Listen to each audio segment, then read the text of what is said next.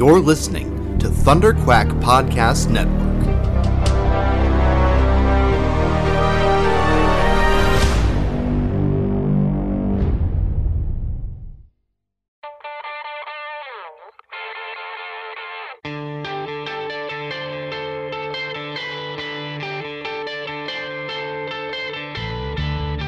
Hi there, this is the legendary Tom DeFalco, and you are listening to the Epic Marvel Podcast.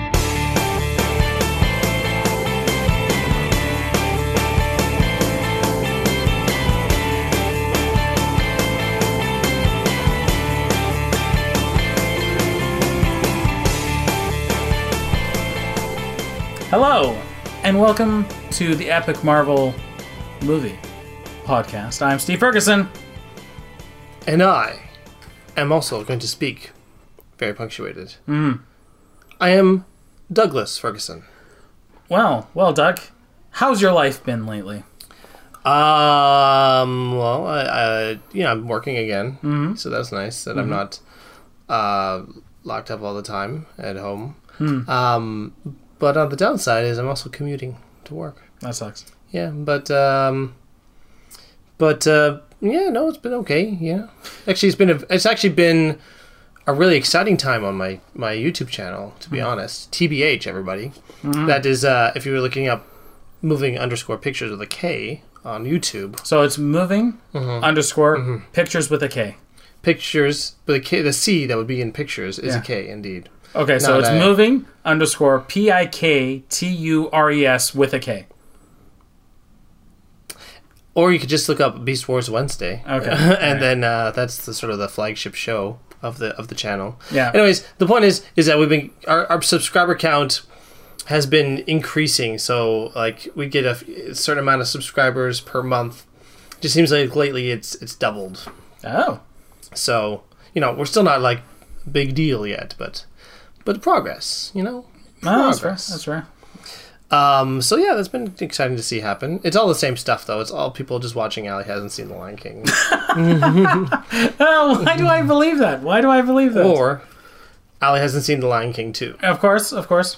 Mm-hmm. Okay, okay. So we're going to be doing uh, sometime in the near future. Ali hasn't seen The Lion King one and a half. Actually, Doug hasn't seen The Lion King one and a half either. So it'll be both of our fresh reactions. Um, well, hold on. Was it Doug and Ali hasn't seen Lion King too? Uh, no, I, I, had seen Lion King 2 at some point, but just once and a long time ago, back when it was like new. So I didn't remember that much about it. Mm. I know all the girls apparently like uh, apparently like that bad line because he's like a bad boy. Kovu. Kovu. The girl, yeah, the girls like the Kovu. girls like Kovu. You know, you know why, Doug? It's for the same reason that girls like Starscream. He's a project. Yeah. it was not as much of a project as Starscream is. Starscream is definitely a project. Any girl who like has a crush on Starscream needs to respect herself more because that guy's not just a project; he's an idiot. he is a dolt beyond like understanding. Like he's so stupid. How did he become a general in the Decepticon army? He'll betray you, girls.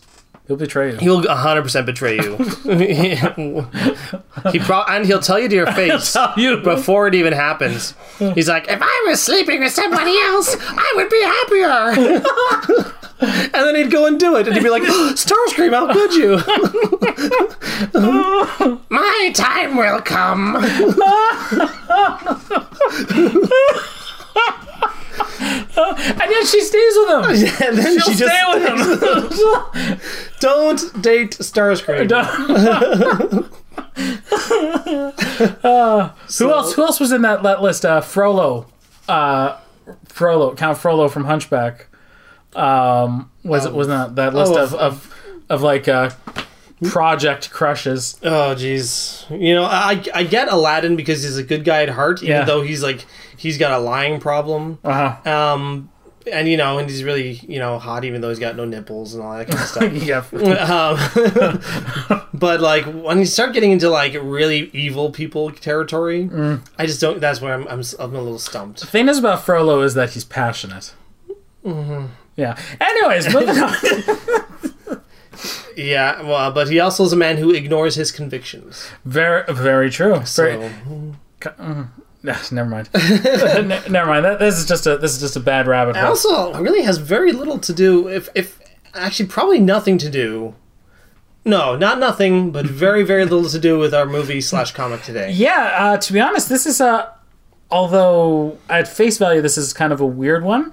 It's not the weirdest uh, because we. What what what what adaptation are we covering today, Doug?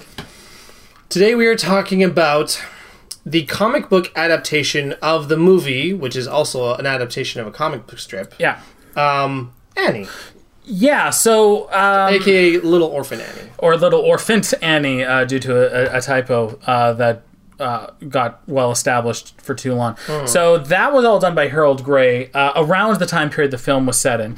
Harold Gray, who was very, very anti FDR.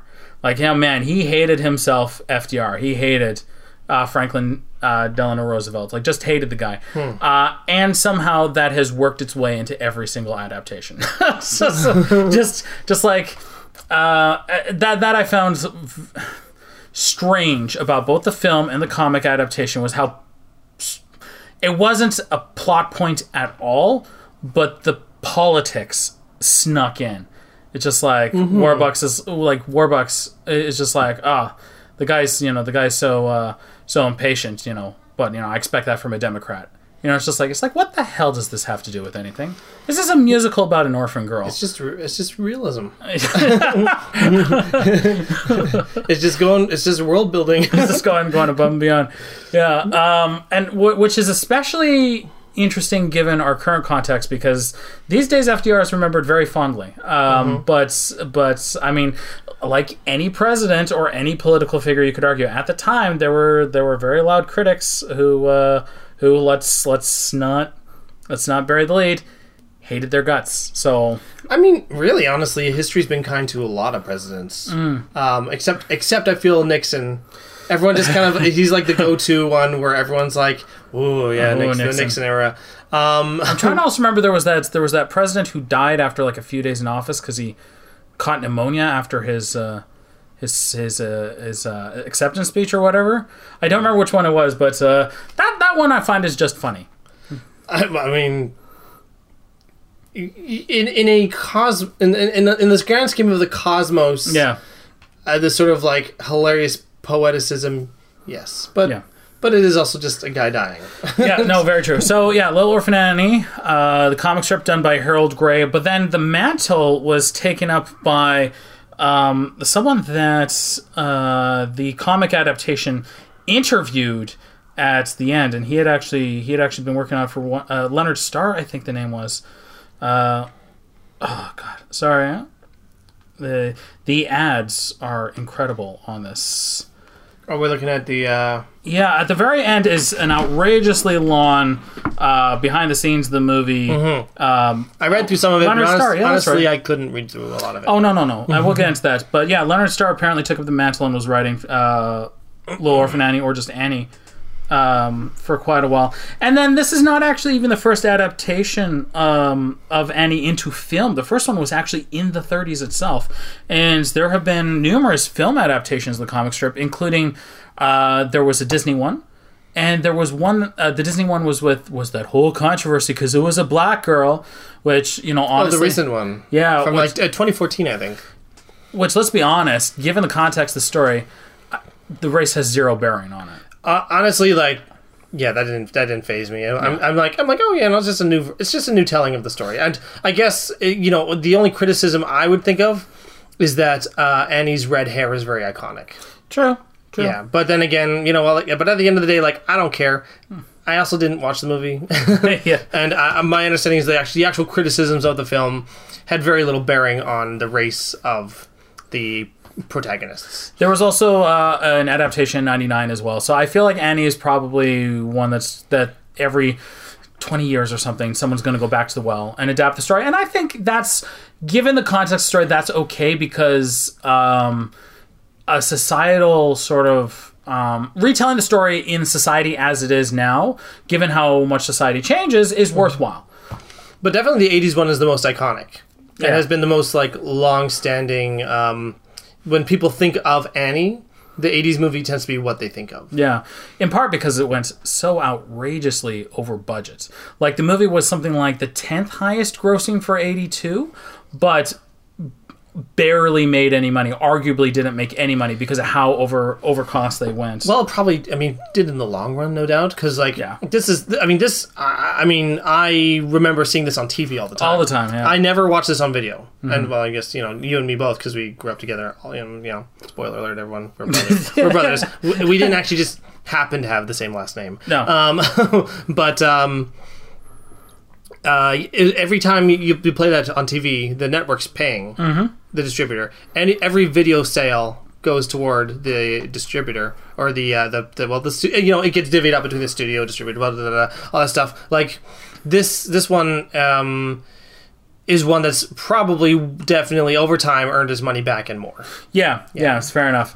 Fair enough. Uh, and I, I actually wonder where a lot of the production costs went. I think uh, to the, you know, if I were to like peg it, I would say probably sets and um, getting all the extras and the choreography and stuff. the, that would that was the thing that came to my mind uh, as well is that um, you know uh, they're shooting on film stock because it's well before digital cameras um, so takes are expensive and not only are you doing like um, big dance numbers you're doing some big dance numbers with kids Yes, yeah. and and you know it's like what are you gonna do get a mad mad at a little kid for for not tapping in the right time or something like that like yeah, yeah, yeah. it's it, there's a lot that went into some of the some of the stuff in here You know, and the thing is, I kept trying to catch them uh, as I was watching it. I kept trying to catch them to see if they were using short adults or something like that.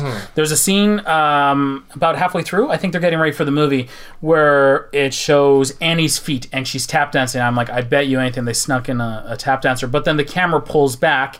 And then she's behind a curtain except for her feet. I'm like, yeah, I bet you they're using, they're, I bet you they're using uh, an adult tap dancer. But then they pull back the curtain and it's her doing it. I was like, oh, they and they did this a lot where I'd have this expectation of like, oh, this this this kid, quote unquote, who's doing the backflip on the bed. I wonder if it's actually an adult. And you're like, oh no, this is actually a kid as well.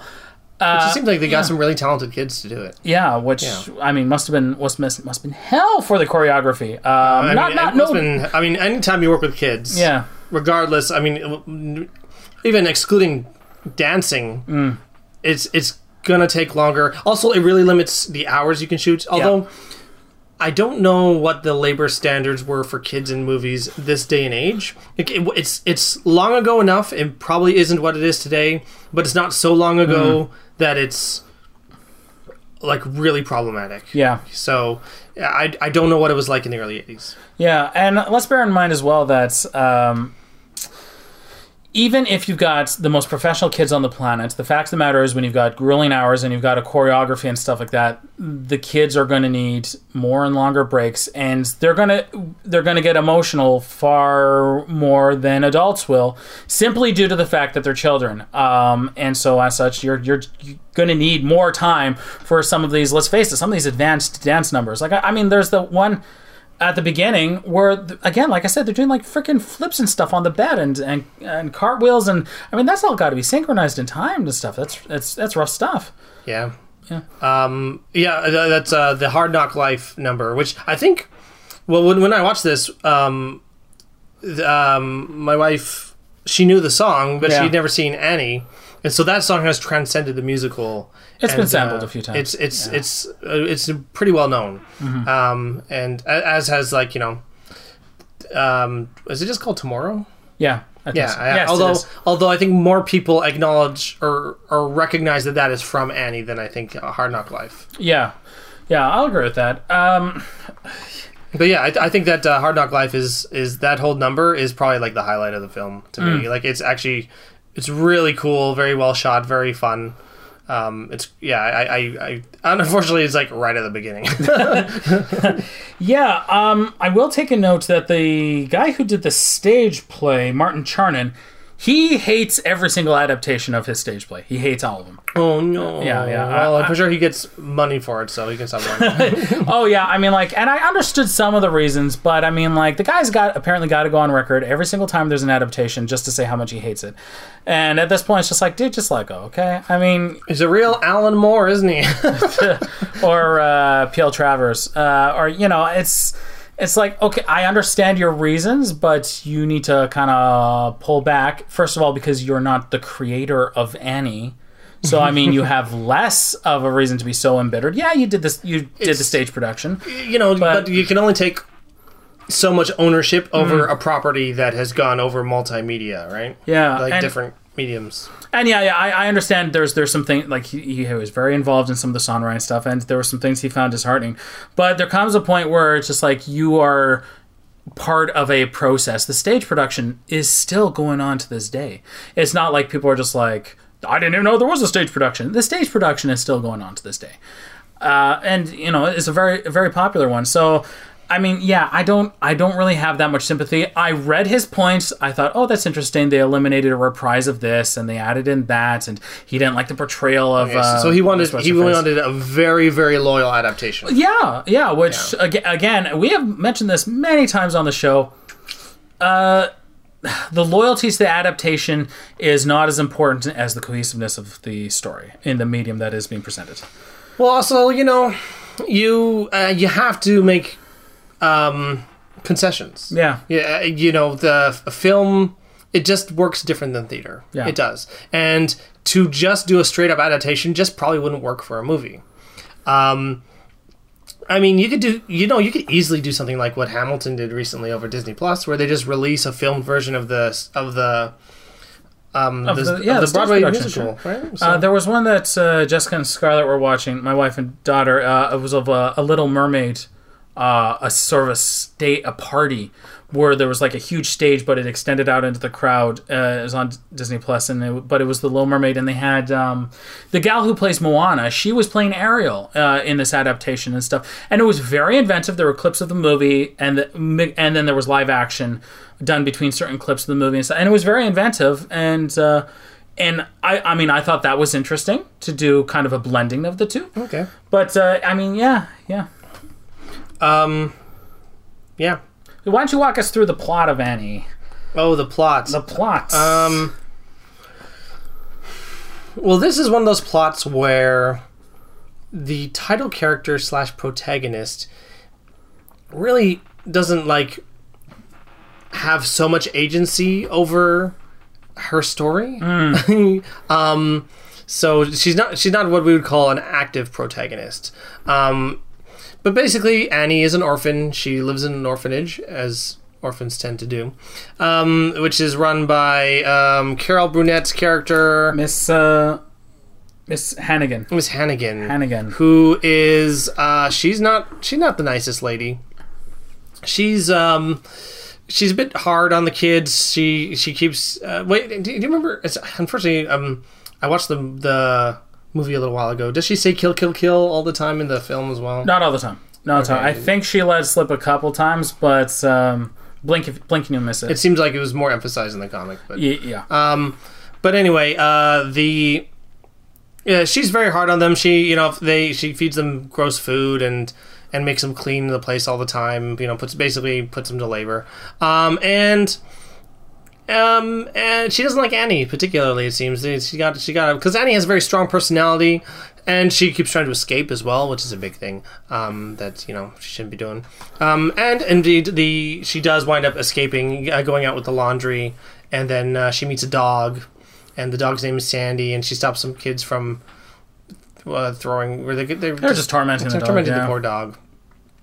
And um, then she gets caught by a police officer and goes back to the orphanage, where somebody comes in a uh, uh, a visitor who works for um, a big billionaire. Um, Which, by the way, billionaire in the 30s. Like, holy cow. Yeah. This dude's loaded. So his name is um, Oliver Warbucks, and um, Grace is the the lady who works for him. And um, she's like, well, you know, we're trying this new thing out where we're for. I mean, it's really a publicity thing, but um, Warbucks is gonna take in. that name is pretty on the nose, though. Yeah, yeah, Warbucks. Um, and uh, she takes it. He takes in an orphan for a week, and uh, and just just as just to make I don't know, I guess shed a positive light on him. I guess I don't know. Yeah, it's an interesting kind of idea that I don't think was really fleshed out very well. It's for pub- publicity to improve his public image, but the staff also seem to be so behind it. As and um, Grace also seems to be uh, very much uh, secretly in love with him. They, I think, they kind of see something in Warbucks. They see a gentle side that just hasn't had a chance to be nurtured, and they kind of want to push him more in that direction. Um, but I mean, like, if I kind of had to like reason that in my head. Otherwise, a lot of Warbucks as a character made no sense to me. Yes, yes, which I guess we'll get into shortly. But basically, they take Annie, um, despite some protests from um, uh, Miss Hannigan, and uh, she and he's like, "Okay, I'll get, I'll start cleaning the place." They're like, "No, no, no, no, no. You're a guest. We'll clean the place." And uh, and then hijinks. There's some hijinks. Yeah. Yeah, um, and you know, and and she wants. I mean, the, the, it's not exactly like a breakneck pace story. Uh, she wants to find her real parents. Daddy Warbucks starts to come around, and uh, and and and wants to adopt Annie, and and then uh, and then help her find her real parents because that's what Annie wants to do. Yeah. I feel like that's just kind of the story in a nutshell. Which is strange for such a bizarrely long film. It's it's over two hours. Yeah. It's like two ten. Something like that, yeah. uh, I was a little. I'm gonna be straight up. Even as far as musical goes, uh, musicals go, I feel like the pacing in this left something to be desired. Musicals always have a, a pacing issue, in my opinion, because you're always sidelining the story um, to have a musical number. Ex- the exception of that, actually, I find is the Flight of the Conchords show, where they they really incorporate the story into their songs and move move the plot ahead with the song. Sure. Um, but that's very uncommon. Um, and this is definitely one of those cases where there isn't like there's not loads going on. There's not loads going on to be honest. Um, so yeah, it's, I feel like this the this this story owes a lot to Sound of Music and King and I, except instead of um, instead of a nursemaid or a nanny or whatever, it's a kid in the role of the one who's got to loosen up the patriarch of the household. right. Um, I haven't seen the King and I in years. Uh, I Sound saw of Music. I saw a cartoon adaptation. I found it I found it very wanting, probably because it was based off of something that was much longer. Um, which uh, I, I haven't seen the classic King and I. Yeah, and uh, and Sound of Music, I'm very familiar with. I've seen quite a few times. Um, Sound of Music embraced its pacing. It said, "Look, this is gonna be this is gonna be like a, a really long movie." He's like, guess what, everybody? Two video cassettes. Yeah, um, but I felt that they were clever about it by making them basically two different movies. Uh, so at least at least they were yeah. I guess really they were. Yeah, I mean, like I told Andrew that one day he's gonna have to watch The Sound of Music. He kind of rolled his eyes at me. I'm like, hey, look, the first one is about a lady who's trying to charm her way, you know, into the heart of of a, a father who's disconnected, and the second part is a uh, a Nazi film. So and he's like, hmm. just takes a just takes a right turn. Um, Scarlett actually really enjoyed this movie. Uh, and Oh, she did? She didn't want to watch it. She wanted to do her own thing, but I had it on, and she just she was transfixed. By the end of it, she was sitting on the couch. Is that is that guy gonna kill Annie? Ah, well, that's what he would like to do. She's like, he's gonna kill her. Just like, and of course, the bad guy, Oh, yeah. Rooster, is played by none other than Tim Curry. so you know, and that's the thing is, I, I, I, for the most part, really like the cast. the film. ca- okay, the cast is a one, and uh, honestly, I, I they caught Tim Curry just at like uh, just as his career was really starting to blossom. Right. But uh, if you look at his c- credits prior to Annie, there is a lot, but not a lot of big stuff. Right. Uh, the biggest thing at that point for him was Rocky Horror, right? Which is such a strange Um, if you stick those two roles end to end, Well, that shows his diversity. oh, and, he, and he's great. He's great, uh, and, he's got he's got a fluidity to his movements that, uh, unfortunately, him and Bernadette Peters, um, him and Bernadette Peters barely get the opportunity to actually show their their skills in this. And Bernadette Peters is amazing. Uh, and, and like I, I, I was, I was quite taken by her actually, even though Oh, she's yeah. kind of sinister uh, in this in this particular film. Um, I just found her really charming and really, um, I don't know, like, like she just kind of stole stole the frame that, that she was in, uh, and also like. Um, it's a shame because I know she has a lovely singing voice. she is she is. Uh, I know her best as Rita from Animaniacs. Well, yeah, that's Rita true. the yeah, cat. yeah, yeah. Um, and uh, you didn't really hear No, much of it. no. know, so that's a shame. Yeah, uh, she was also in Silent Movie, uh, which is the one of the earlier roles that I saw her in. Uh, gorgeous woman.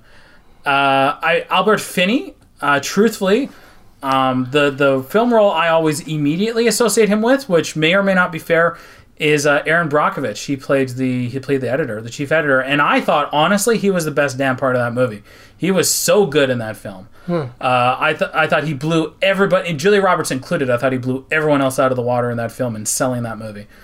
Um, yeah, he he just passed away last year, I think. I think so. I think it was really recent. Uh, speaking of which, sorry, sidebar. Did you hear who died frickin' today? Diana Rigg. Yes, I did see that one. Yeah, Crushed, man. yeah. So there you go. There's a little timestamp for everybody. Today is the day Diana Rigg died. um, yeah, I know. I know you always had a, a bit of a crush. on Oh Diana my Rigg. goodness, Diana Rigg. Um, uh, worked right, uh, right near Right the end. yeah. Mm-hmm. So she, cause she was in Game of Thrones. Um, but uh, yeah, I mean, honestly, a, a very long, um, uh like a lot of highlights in her career. Um, and you know, like, she, yeah, she's 82, was it? Yeah, yeah. So I mean, a pretty good long life. You know, I, I, I yeah. God bless her wherever she goes. Uh, Carol Burnett's also in this film. Mm-hmm. Uh, fantastic, fantastically sells the role. Um, she had a very difficult job of basically portraying a cartoon character in a live action movie, um, but having to sell it because um, her role is cartoony. She's Yeah, an over the top, uh, over sexualized, over drunk, um, overly cruel person. Um, and so I think tapping a comedian like her was a good was a good good good move. She she really really sells the part, and um, uh, even the the moments like watch her performance, the moments where she's mimicking the kids' voices and stuff like that, it just it just those are tiny moments where you really tap into who she is as a as a comedian.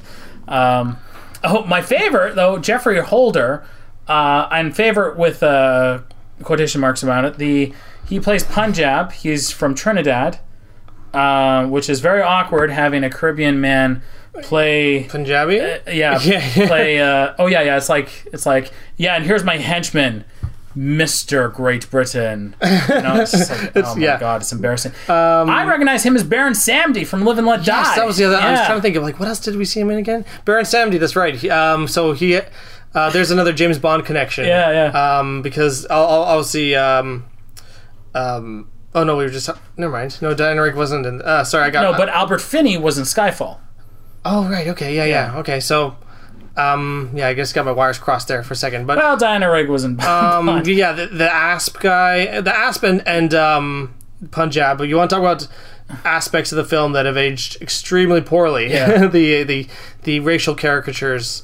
Um, not that you know the thing is, I mean, they weren't. I don't think they were meant to be mean spirited, no, but they, but you know, but at the same time, it's, it's still very very cringy. it's not as bad as uh, Mickey Rooney and Breakfast at Tiffany's. no, no, I would say, but but this that ha- but this was also later. Than that. Yeah, that's true. That's true. So um, you know, Um, I mean, they they weren't in the stage production, but they were from the comic, and the reason why they weren't in the stage production was because those characters was because um, Charnin didn't want to have those sort of like comic and also magical elements, and Oh. this the producers of the film were like, well, let's bring those magic elements back.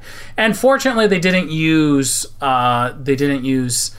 Punjab's magical abilities as a Deus Ex Machina to rescue Annie. That that would have been cheating. It was just, it was kind of weird when it just happened though. It's like he's he's like play, making an airplane fly around and then moving, and, telekinetically moving. and then you're looking at it and you're like, why is this happening? yeah, yeah. Um, But if you want to like, if you want to talk about what I think really makes this film well remembered um, and iconic, is Aileen Quinn Yeah. as Annie. I think she's a spectacular find. Which is like, have you seen her filmography?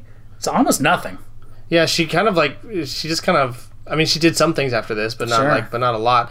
But like, hundred percent, like just char- charisma and charm, like a, a a smile that lights up the frame. A, a wicked right hook. Uh, um, dancing, singing abilities, like honestly, like an incredible, incredible talent. Like I can, they, they looked through a lot of kids to get this this role, and she was an amazing find. Um, I mean, yeah, she she didn't really go on to do a, a whole lot after this, but.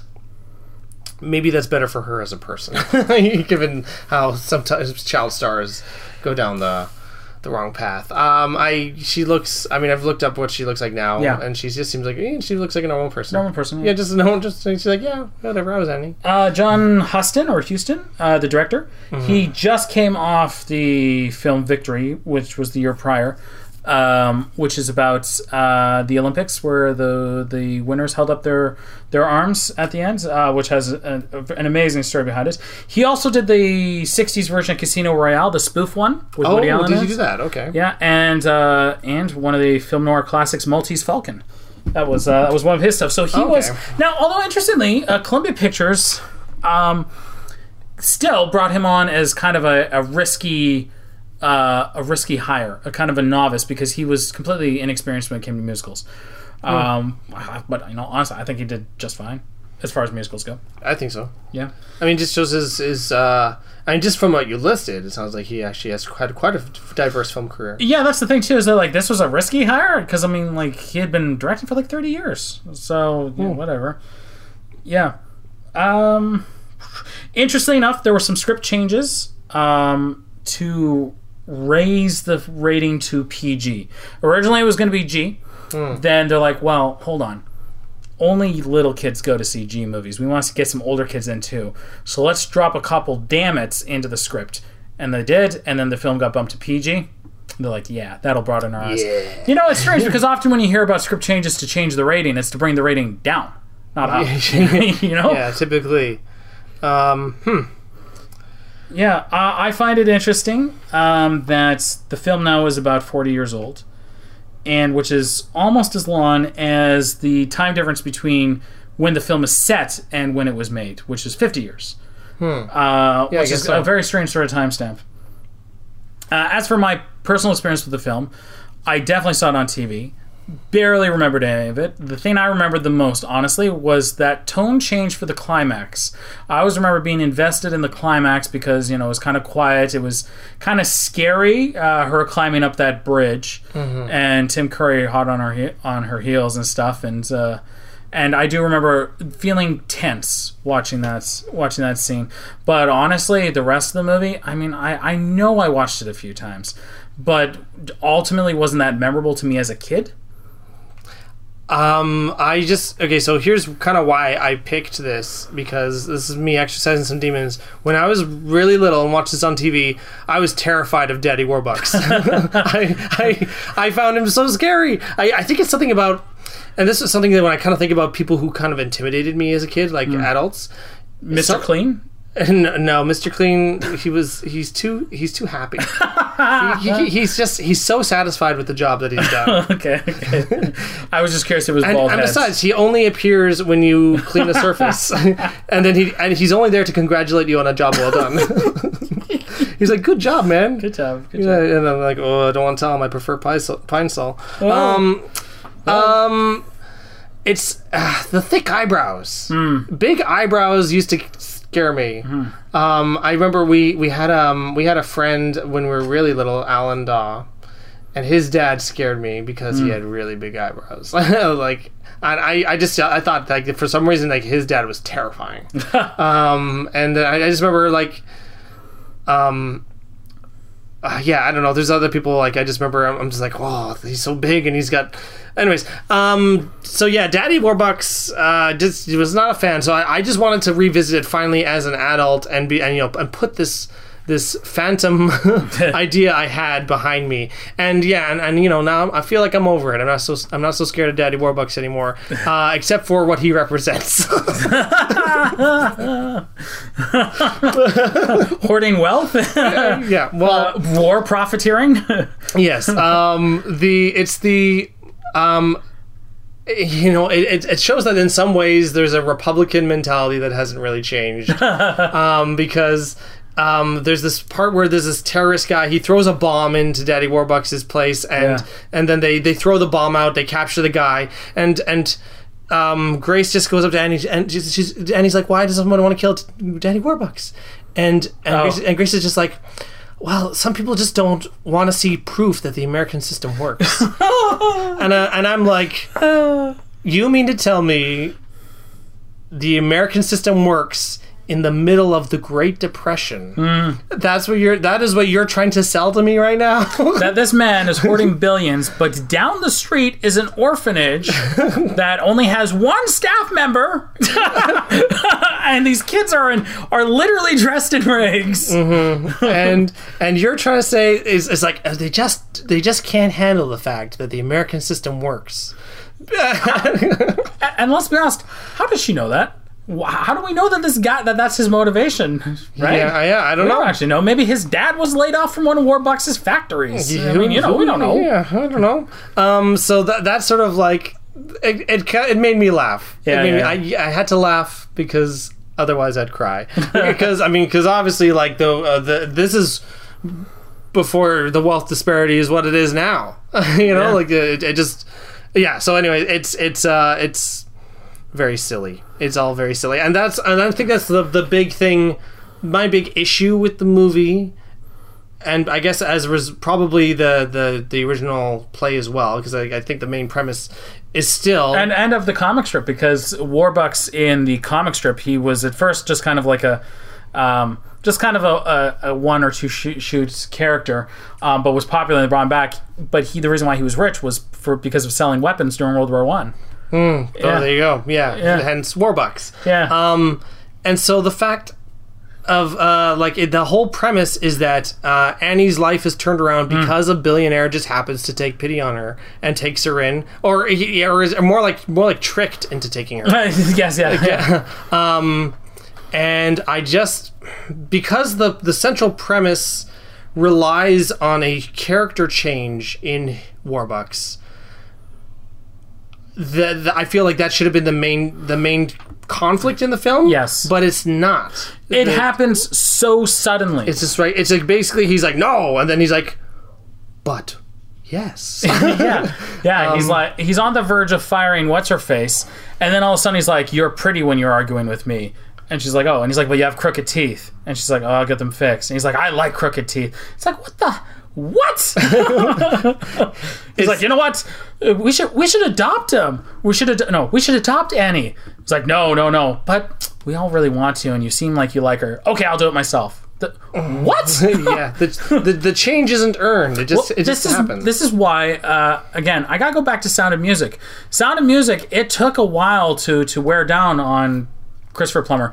Uh, he hates that movie. Uh, Does he? Christopher Plummer hates Sound of Music. Oh, I didn't Yeah. actually know that. Um, but but you can see you can see him falling in love with Maria, and you can see that she is reforging the relationship between him and the kids. It's also similar um, to uh, Mary Poppins. In that Yes, yeah. There's a transformation that needs to happen with um, uh, the dad, Mr. Banks. Mr. Banks. oh yeah, there you go. Another on the nose name. yeah, yeah, basically. yeah. So Mr. like the, these are um, these. Th- those movies pull off this kind of change a lot more successfully. It- so we know it can be done, Yeah, but yeah. I, but Annie unfortunately didn't put the work in. Um, it, it was too kind of fixated on. Actually, I don't even know. Well, uh, yeah, that's the thing. it, it was it was a film divided uh, between whether we should be following Annie, uh, who doesn't have any character growth through the movie. Really, she's the same gal uh, as she was at the beginning, which is fine if if your movie's not actually uh, about her character growth. Then whose character growth is it about? Well, Daddy Warbucks doesn't grow; he just kind of I don't know, explodes. I don't know. He, just- he- doesn't. He doesn't grow though. so Just- yeah. so the movie's like, okay, are we going to follow him or and his growth, or we're we going to follow Annie and her not growth, or oh wait, no, maybe. Maybe, maybe it's it's about Miss uh, Mrs. Hat Miss Hannigan. Maybe it's her growth because she's like, you know, I hate Annie, but we don't have to kill her. You know. Well, yeah, I mean, that's the thing is that her her, her redemption arc is pretty pathetic too. That she's Yeah. horrible to children and completely complicit in crimes through the through the whole film. And then the moment that um, Rooster, her brother, is legitimately going to kill Annie, she's like. I don't actually want you to kill her, and then that's enough for her to be redeemed. also something that uh-huh. stood out to me as a kid that he knocks knocks Miss Hannigan senseless, like, and she just kind of like you see from above that you know he knocks her and she's she's down for the count. Was a very a kind of a strange tone thing for me mm-hmm. as a kid mm-hmm. because it was just like, is she dead? Yeah, you know. Yeah. Did he just kill her in cold blood? Good lord. And then you know, there's so much reliance on the in the third act of of trying to find Annie's parents, which kind of was a thing that wasn't established early on, and then um, that leads into this this climax that uh, didn't have like the villains were not central characters. They weren't they weren't big players too No. much. It was so it just it felt very shoehorned in because almost almost as if they're like, well, we have a screen, we have a movie budget now, and we have a movie special effects. We should open up that door to have a climax that involve that, that, that couldn't be done on stage. But I mean, but as a result, it, it doesn't feel very connected with the rest of the movie. Yeah, and and the critics would tend to agree. It's uh, fifty-seven percent are on Tomatoes. Uh, Ebert gave it three out of four stars, but he was very truthful in saying that he just found the characters charming and he liked some of the songs. Uh, which is which is fair. I, um, some of the songs are really good. Um, Not, not just the two very iconic ones of Tomorrow and and uh, Hard Knock Life, but I I, I, did chuckle at um, um, Miss Hannigan's uh, Little Girls song. Um, oh, and I don't know if you noticed uh, the song when she's going around. I'm gonna like it here. That was uh, cheekily adapted into that episode of Family Guy where this house is freaking great. You know. oh Uh, yeah yeah Yeah. Now that you're stinking rich, we'll gladly be your bitch. Right, right. This house is freaking great. Yeah. Uh, I, I immediately kn- noticed. I was like, okay, I had no yeah, idea. I didn't think no about that, but a- now that you mentioned it, off, yeah. now that you mentioned it, I totally hear it. Yeah, yeah. Yeah, but you know they did nice little little fun musical numbers. I, I mean, Lord knows I've seen musicals where the numbers are unremarkable and sometimes a drag. There's definitely some musicals that coast on a good song, and and, and then the rest of the songs are, are like, oh yeah, that was fine.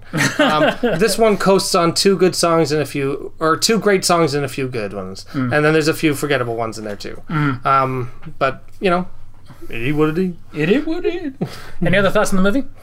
I you know I feel like I kind of covered it. Yeah. Yeah, I feel like that's you know a lot of uh, some good ideas, um, a lot of potential in the cast, um, but the story just doesn't really come together. Yeah. You know, that being said, I am now curious to see, just based on the politics of it, if the 99 and the most recent adaptation, if they updated the pol- the politics or removed them. Did you know that newest Annie version is the last film Cameron Diaz has done? I had no idea. She's apparently retired from acting, although I don't know if that'll be forever. Well, who But knows? yeah, yeah, that, that was, it was Cameron Diaz's sort sort of uh, up to this point anyway, a final role. No, I had no idea. Um, but I'm curious if they if they updated the the politics or removed them or or drastically changed them. I would be curious. Um, maybe maybe yeah. do- dove all the much deeper because honestly, like it's it's you know more topical than ever. I think. You you could have actually, um, like especially with the most recent one being the post, you know, housing crisis of the mid two thousands. You could have dove into things like hoarding wealth and uh, that wage disparity, and you know maybe ha- add that to the character development of of Warbucks, who maybe didn't realize how bad it was for kids on the streets, sort of thing. You know, uh, there's a lot of potential there. I'm curious if they dove down. Does this mean I'm going to watch the movies? I'm going to be truthful, probably not, but I'm curious regardless. Yeah, I guess if if, if the opportunity comes up, but Yeah. you're not going to go out of your way to. Yeah, which is fair. I think I, I kind of feel the same way. Yeah. Um. Yeah. So I guess uh, to the comic. to the comic.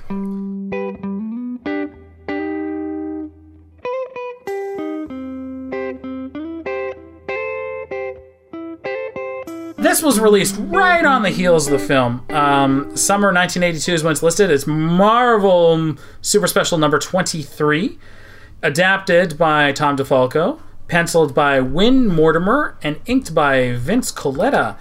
Um, the this is always the tricky thing. We noted this with uh, Muppets Take Manhattan. Um, is that how are you going to adapt a musical into the comic form? And Muppets kind of they towed that line. Uh, Yeah, it's like, this well, took a different approach for sure.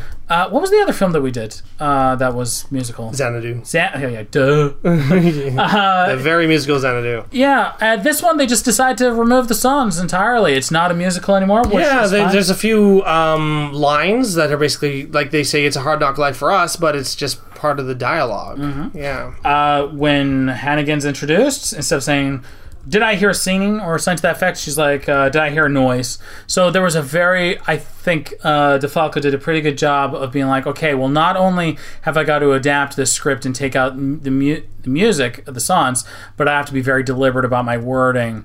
Uh, yeah, did I hear noise in here instead of did I hear singing in here? Um, I mean, and they could have done it with the girls, you know, singing, having your little musical notes, and but I think they just decided to sidestep it. And you know what? That's fine. That's fine. Uh, I'm always really leery about trying to depict singing in a comic. I kind of prefer it this way to me, uh, to be honest. Yeah. The character likenesses are great, Oh, yeah. although I will say, um, Daddy Warbucks. I just saw Lex Luthor. That's that's amazing. I just saw Lex Luthor, and then I thought, man, what an interesting story if it was actually Lex Luthor. And he's just like, you know, I'm not all bad. Uh, And then, oh, well, then you're not my Lex Luthor.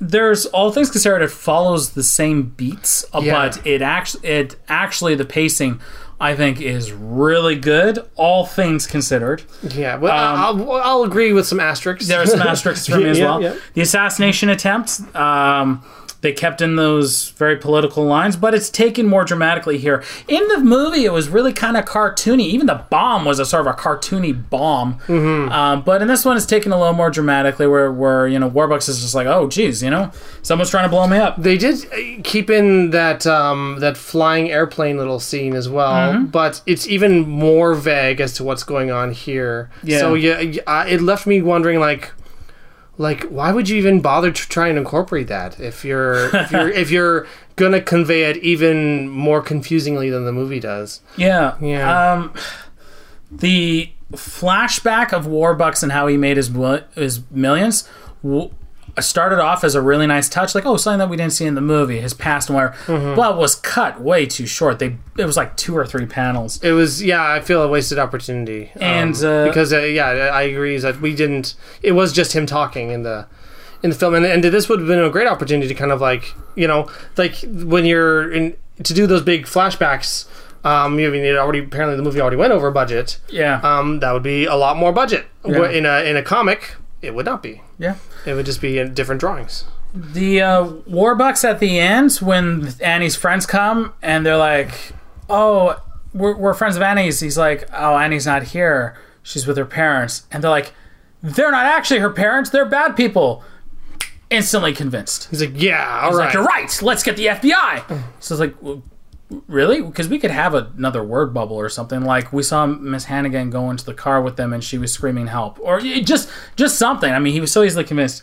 Uh, and then, oh god, the thing that kills me, kills me is this ending. Oh yeah. One panel of resolution. There, it's the second to last, the penultimate panel is Punjab. I really hate saying that name. Punjab grabbing her off the Haney Bridge, and then the next panel is Well, it doesn't even show as far as him grabbing her. It's Oh, yeah, he's not even grabbing her she's, yet. She's literally still dangling, and and um, and then it says Annie has courage, and then I guess we are to infer that she was indeed saved. this. She could actually be dead. This could be like like uh, this could be heaven for her. Yeah. uh, you know, th- this little resolution at the end where there's the big party and stuff. Give me a page of it, and I know I know page space is very valuable. Mm-hmm. But when you have multiple essays at the back of your comic, then you're telling me you can't trim that down and put one more page of the actual comic in? I mean, it's ridiculous. How many pages are we talking about here for this uh, behind the movie thing? Uh, it's like it's got to be what a half dozen One, pages. two, three, four, five, six, seven, seven. Yeah. Yeah. So I mean, Oh wait, oh no, sorry, eight, nine, Nine. And, then, some, and then just some, Leonard, oh, Leonard Starr. Then there's 10, 10, 11, 12. 12. Okay, 12. Yeah. Tw- can we not cut that down and just add a, a page of resolution? And I know I've had this complaint before. You guys are probably sick of me saying this because this is not the only comic to do this nonsense. But I'm going to be 100% honest. This is the worst offender. This is the worst. She- you, you're right. You don't even see her being rescued. You see the rescue coming, and then oh well, you know, sometime later, Annie returns to Warbucks Mansion and her family, her very special family. And if you think about how it was in the movie, Hmm. that this the scene about the party, the party at the end of it, um, was a whole dance number. It was there was this. whole- It was to me like it's another highlight of the film is that I, I just kind of like the dancing and the and the visual elements and the fact that it is sort of just this nice little farewell to the film. Um, and um, it, it takes I think it's probably like four or five minutes, but it, but that is that's the emotional payoff of the film, Hmm. and you know you can at least devote a page to that. Yeah. I just don't I don't see any reason why not. Um, you know we we so we the the page has um, six panels ab- ab- of the top, and then the bottom uh, the bottom panel takes up the whole whole third, the whole third, of, the page, and yeah. then and so like it's it's a good amount of space but um but I think that bottom third could have gone to her being dropped down to the ground and and you know Warbucks would run up to her and go like are you okay you know just just something really simple like that and then turn the page over a full page splash maybe of something kind of along these lines of the party I would have been totally have her friends in the background uh, Yeah. chatter like let's see that they're all cleaned up like we did in the movie let's see something emotional between warbucks and I understand not wanting to like translate the the dancing and stuff like that. Like, like that'd be just really hard, probably maybe hokey to try and turn into a comic. Um, but just something that looks like the celebration to say this is it, this is the end. Here's the happy ending. yeah Yeah, and and I just yeah, this is this is probably really this is a bad offender of, of that of that rush job at the end. especially because i felt the rest of the pace in the comic was fine it was it was better than the film Uh, yeah, yeah, actually, it, it, it was actually uh, it was easy to get through. yeah it was. it was it was a nice it was a nice easy read and stuff i didn't direct uh, the fact then that we get cut off at the end and you know if it was like the last page or even the, the penultimate page that would be something but when you got another dozen pages after Yeah. yeah Um, that's just that just screams to me we gave up. But they're, like, they're like they're like our deadline's tomorrow. Although you know, I wonder, knowing that, maybe I could go back to the comic and see if there's any panels that you could take out. You know what I mean? Because now I wonder. I think so. I mean, for the most part, like again, the the pacing's there. I think it hits all the important plot points um, because it's not like there's tons of important plot points to hit. Yeah. Um. So yeah, you know, there's got to be something. The there's there's whole um. You know, actually, it is very economical if Hmm. you think about how it uses space. Like, um, I do remember the, the film. The there were there were scenes that dragged. Like this this whole scene when when War. Warbucks is at the radio station. I just remember going like, oh man, did we really need all this? And here it is in uh, two panels yeah. boom like d- like done it's, it's really really streamlined um yeah so i don't know anything else you want to add Um. Yeah. I mean, any any problems with the story are inherent to to the film which is based off. So as, Yes. as far as a comic adaptation goes, I think it's a good adaptation, a fairly strong adaptation with a very glaring error. yeah But but on the whole, yeah it's it's the same for me where the it it's yeah the problems are that are just there because that's the way it was in the movie. The the fact that warbucks doesn't have his like proper like character arc and that he just kind of flips on a dime. If anything he maybe he flips a little faster in this but but um but it's it's not the fault of the comic. It seems all in all they they use the they use the the script of the film very well. I mean, I know Tom DeFalco is a prolific writer in comics. He's a really big player in Marvel. Um, Oh, yeah. has Oh, been yeah. for a long time. Um, and so he the guy knows what he's doing. Uh, I mean, I don't know. I can't. I don't know when he started. I think I've been reading some of his stuff since the '90s, or I, I probably even got went back into some of his '80s catalog. I'm I'm not the best when it comes to like comic book writers and what they've done before and everything, but um, You you know you know when you were following the comics, you know the, the yeah, Tom. DeFalco's name was in there for sure. Like he's just one of those guys. Um, so you know, like, and this this just proves that he was really good at, at at seeing what needed to be kept, and and putting it down there. Except, like, yeah, again, except for that ending, which is just like like whoa, we're done. Are you kidding me? Oh goodness, yeah, Goodness gracious. yeah, So yeah, yeah. I don't know. Um, I don't know what else there is. I mean, it's like I said, Scarlett was invested in the film. yeah. well, Um, I guess I- that's something. Yeah, yeah. Which again, uh, did surprise me a little given how long it is, but Um, well, you know, that goes to show that there there must be something there that um, I mean, it could just be the fact that the you know the protagonist was someone that was not too dissimilar from her age, and uh, and this the, the the music must have been good enough that she wanted to actually listen to it. Um, I know that uh, when I was when I was a little kid, there were definitely some musical numbers in movies movies that I actively liked that I was willing to check out in. But you know, I guess she liked the stuff in Annie, so yeah, you know, good for her. Um, yeah, I, I I have such mixed feelings about it because there's so much there's so much to like about Annie, without me being able to really actively like it. yeah, yeah. I agree with that. yeah. Okay, well, Oh. next time, sir. What do you think? Um. Oh, I did write mixed. I should take some notes down. Uh. Well, we could. uh Here's two that uh, I came up with. Uh, Yeah, you know what? I'm I'm liking Star Wars. yeah, I I figure you know we, we've covered a few lesser known films lately. Yeah. Well, we could dive into something that's that everybody knows. Yeah, I just finished The Mandalorian. Oh, cool. So uh, okay. yeah, just plugging that as well, guys. Great series. So next episode, next episode, we are going to cover uh, the original Marvel Comics adaptation of Star Wars. I guess A New Hope. Does Um, um, Marvel still own the the rights to do Star Wars? Well, I think they lost it, and now they've gotten it back Oh. because Marvel was bought by Disney, and uh, Yeah, and, and Star Wars was bought by Disney. yeah, yeah. Maybe th- maybe you're right. Dark Horse had it for a long time. That's right. I was trying to think because I had, uh, still have, I should say, a bunch of the uh, Rogue Squadron comics, X-wing comics, like a ton of them, and I was trying to remember who did them. And you're right, that was Dark Horse. Dark Horse had had us. They had Star Wars. Uh, that was probably their bread and butter for the longest time. Yeah, those were actually a really really good series. Uh, X-wing, X-wing series or Rogue Squad, uh, Rogue Squadron series. Um, yeah, but uh, But the original, the original days of Star Wars comics were Marvel. Um, I'm very curious actually about it. Truthfully, yeah. Cool. cool. Well, uh, thanks for tuning in, folks, and uh, I guess we'll we'll see you guys shortly. Um, yeah, you know what? Keep watching movies and keep reading comics. I dare you. I dare you?